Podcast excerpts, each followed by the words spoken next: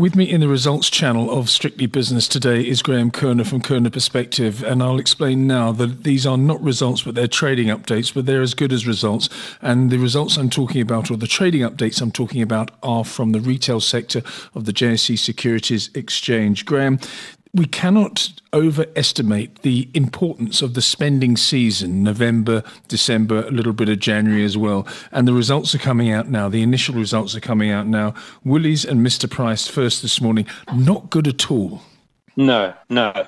I think maybe let's start with, with Woolies, because I think in many ways self-inflicted injuries there. Although if you if you look, of course, the big bet is on whether David Jones is going to, you know, turn miraculously back into being a, a great profit contributor. But and their sales, I think, were up one percent. So at least that that's sort of pointing in the right direction, I think, as we spoke a couple of months ago. Also, they are attacking the cost base by eliminating duplicate costs and things. And I remember for the last results presentation, Ian Moyer was talking about, I think it was about twenty-four million dollars worth of savings. So let's assume that they, they're nurturing that one back to health. But when you look overall, it was it was pretty grim. In South Africa, beauty and home sales declined by two percent. Hmm. Comparable stores were down about two and a half. And they sort of once again blaming, you know, smaller winter clearance sales and stuff like that. But it's it's not great. I mean, let's remember we've got five percent inflation, so you've got almost seven point five percent behind inflation. And then food sales once again doing quite well, six point three percent. But again, comparable stores up four point two below inflation. And the bottom line is it doesn't look great. The, I think the market also taking it in that, in that vein. If you look at the share price sort of late in our session, down almost ten percent, believe it or not, under fifty rand, forty-nine rand fifty odd. Goodness me. So I think the the market is, I suppose, in a way, losing patience. I think there were a lot of people that thought, okay, well, you know, they were talking about fixing clothing in South Africa after a, a disappointing period. And I think that's another reason why that maybe the market is disappointed, because, you know, we need to cast our minds back. Woolies clothing hasn't been doing particularly well, although they're branded in fashion, beauty and home. It hasn't been doing particularly well. So the base effects are also low. So I think the market is disappointed that that they haven't turned it around faster. So I don't know if that deals with Woolies, but, you know, for a long time it was seen as sort of defensive, operating in the high L S M eight and nines and, and immune, and now suddenly there's grit in the gearbox. And I think, as I said, the South African business needs work, but it all hinges on on David Jones. So, you know, that one, I, I think the online world in, in Australia is the real competitor for, for David Jones. And I mean, interestingly enough, their online sales went up over forty percent. I think it was forty-six percent, and now represents almost eight percent of total sales. So that, I think, was encouraging. But, you know, the barriers to entry in online, I think, are, are lower than in traditional stores. So, you know, it's cheap for people who like to bottom fish, but you're taking a bet on a, an, an operational turnaround, both in David Jones and in S A. And, you know, this trading update doesn't augur too well. Let me ask you this. Is, is this a Woolworths-specific story? Has Ian Moore lost his luster, or is it a South African story, or a combination of all the three things I've just mentioned? Because I, I just wonder, it's been quite a while now that we've been speaking about Woolies, and every time I go in there I get confused, too many brands. Every mm. time I go in there I say, wait a second, five hundred rand for a pair of shorts? No, I'm not going to pay that. It's, it's, mm. it's, it's worried me for quite a while as a consumer. Yeah. So in answer to your question, maybe if we can go on to Foschini, they came out sort of quite late in our day. Yes. To sort of highlight the difference. Now, remember, of course, Foschini themselves have diversified into into other markets. So you've got currency issues as well. But, but just if you look at it on a high level, T F G is talking about turnover having increased by eight point three percent. That's a completely different story. And I think, to be honest, we haven't been in retail. More recently, we nibbled at a few shop rights. Foschini is the one we like because, A, the multiple makes more sense, and B, just what we're talking about here, that you've got a good, well-placed business. The international acquisitions seem to be working, you know, not like a, a Brait or a, a Woolworths where they seem to put their head into the crocodile's jaws.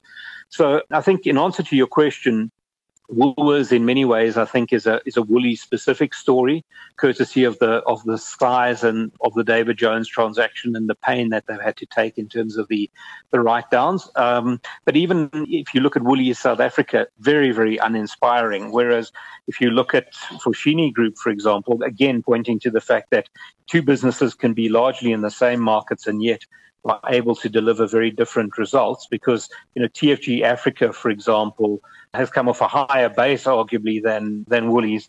And, you know, you still, if you look at December alone, sales were up seven point two percent. Same-store sales, a very similar number. And I think across the board there, you had, you know, homeware and furniture up a similar sort of margin, maybe just cosmetics hurting a little bit. So in answer to your question, I think the, the disappointing Woolies update is more of a company-specific thing. Mm. If you look earlier today, after those two updates, the whole retail sector in South Africa got smashed. Gosh. And, you know, still you've, for example, now got Truworths down three point five percent, and yet Foschini, who was down quite heavily earlier, are now almost three percent up at two, uh, sorry, at one seventy-five. So, Lindsay, that's telling me that the market is saying, hang on a second, we're paying a fifteen-odd multiple. Dividend yield is well over four percent. They're executing. They are delivering eight point three percent turnover growth in a in a three percent retail sales growth environment. The strategy is working. So, I think it's kudos to the management for having to being able to deliver this kind of result in what's really, let's be honest, is a very difficult consumer environment. Yes, indeed. Companies like Clicks and Foschini standing out, whereas others aren't. And one of the others that isn't standing out is Mr Price. Trading update today. Tell us more. Yeah, so I think, um, you know, this one is almost, you know, it's almost schizophrenic, because one year it, it's riding the wave, and then they come up with a trading update, you know, that disappoints and gets pummeled from two fifty down to one fifty. And then eighteen months later, they look as though they got their mojo back, and then they, they come up with a kind of update that they did today where, where the market was disappointed. So I think, you know, if you look at the nine-month period to the twenty-ninth of December, the retail sales and other income was up almost six percent. So not too far behind Foschini Group, and obviously a way better than Woolworths. But I think by all metrics, it was it was not a great result, because if you just look, for example, at the underlying segments, Mr Price apparel total sales were, were virtually flat. Units were down. There was just a little bit of inflation. So, you know, comparable store sales down two point seven percent. So, unfortunately, the real numbers are, are not as cheerful. Mr Price Sport, um, I think, was the standout. Total sales up almost thirteen percent, with uh, four point five percent inflation, and uh, unit sales up almost nine percent. But overall, you're looking at units down, you know, three point three percent. It's really not a, a very happy picture, and the same thing is true for Sheet Street. So when you look across the group, I think you've got comparable store sales, you know, slightly negative. And coming back to what I was saying earlier about Woolies, if you're, you know, comparable sales are down almost one percent, you've got inflation at six, you know, you really are farming backwards. And, uh, you know, we understand that that they're not enjoying the inflation at the till that, that maybe the, the C P I is running at, but that's the reality. And I think the big problem for, for Mr Price, and I think there are a lot of people probably suffering from motion sickness if they're in this one, because, you know, I think, as I said, a lot of people felt, well, they'd got their mojo back and they were trading at over two hundred fifty rand, and that share's down almost six, sixteen percent today, trading at about two hundred eighteen just before the close. Mm. It, it tells you the market is very, very disappointed with this result. And, and it sort of begs the question about, you know, what is the real trend? Is it, you know, is it this very anemic sort of early single digits growth? Or is this once again just being more exposed to the discount end of the market, and because of that, obviously not having any sort of pricing power, and that core target market being very, very cash-strapped, courtesy of high fuel costs, transport costs, and, of course, the V A T hike. So I mm. think out of all of the results, clearly, by a country mile, Foschini Group stands out as the pick of the bunch. I think Mr Price is looking tired, but what I wanted to say was, when you're on a twenty-five multiple, you, you bloody well better deliver earnings growth and sales growth, because otherwise gravity will take over, and I think that's exactly what you're seeing today. So I think it's going to be a tough tough old time for the Price particularly, and I think Woolworths have got a lot of hard work to do just to get back to their, their core knitting of, you know, good value, predictability in, in, in product offering, maybe less sort of, if I may say, sort of sexy fashions, and maybe the more predictable, because I think the likes of the Zaras and the Cottonons and those guys, I think, are making that sort of more, let's say, fashion-conscious market. They, well, they've just got a lot more choices. So I think the point is that Woolworths, of course, has got a very big food component.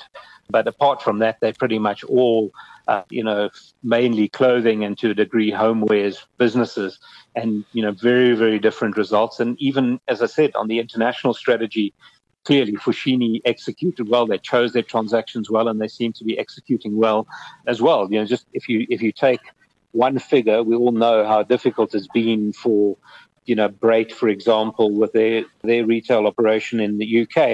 If you look at T F G London, turnover for the month of December alone grew by almost five percent in pounds. So I think it's down not just to good old-fashioned retailing, but also when you're going to make these international acquisitions, you really need to know what you're doing. If you uh, are going to leave management in place, I think you need to make sure that they are aligned to your group. And if you're going to change management, you, you, you better make sure, I think, that they also understand those markets. So, yeah, very different results from, from fundamentally quite similar operational environment businesses. Quite right. If you're an investor in the retail sector of the J S E, aspirant or existing, it's going to be a stock picker's market this year more than ever, I think. Graham Koerner, thank you very much for your time this evening. They were the results from three different retailers, and Graham Koerner is from Koerner Perspective in Johannesburg.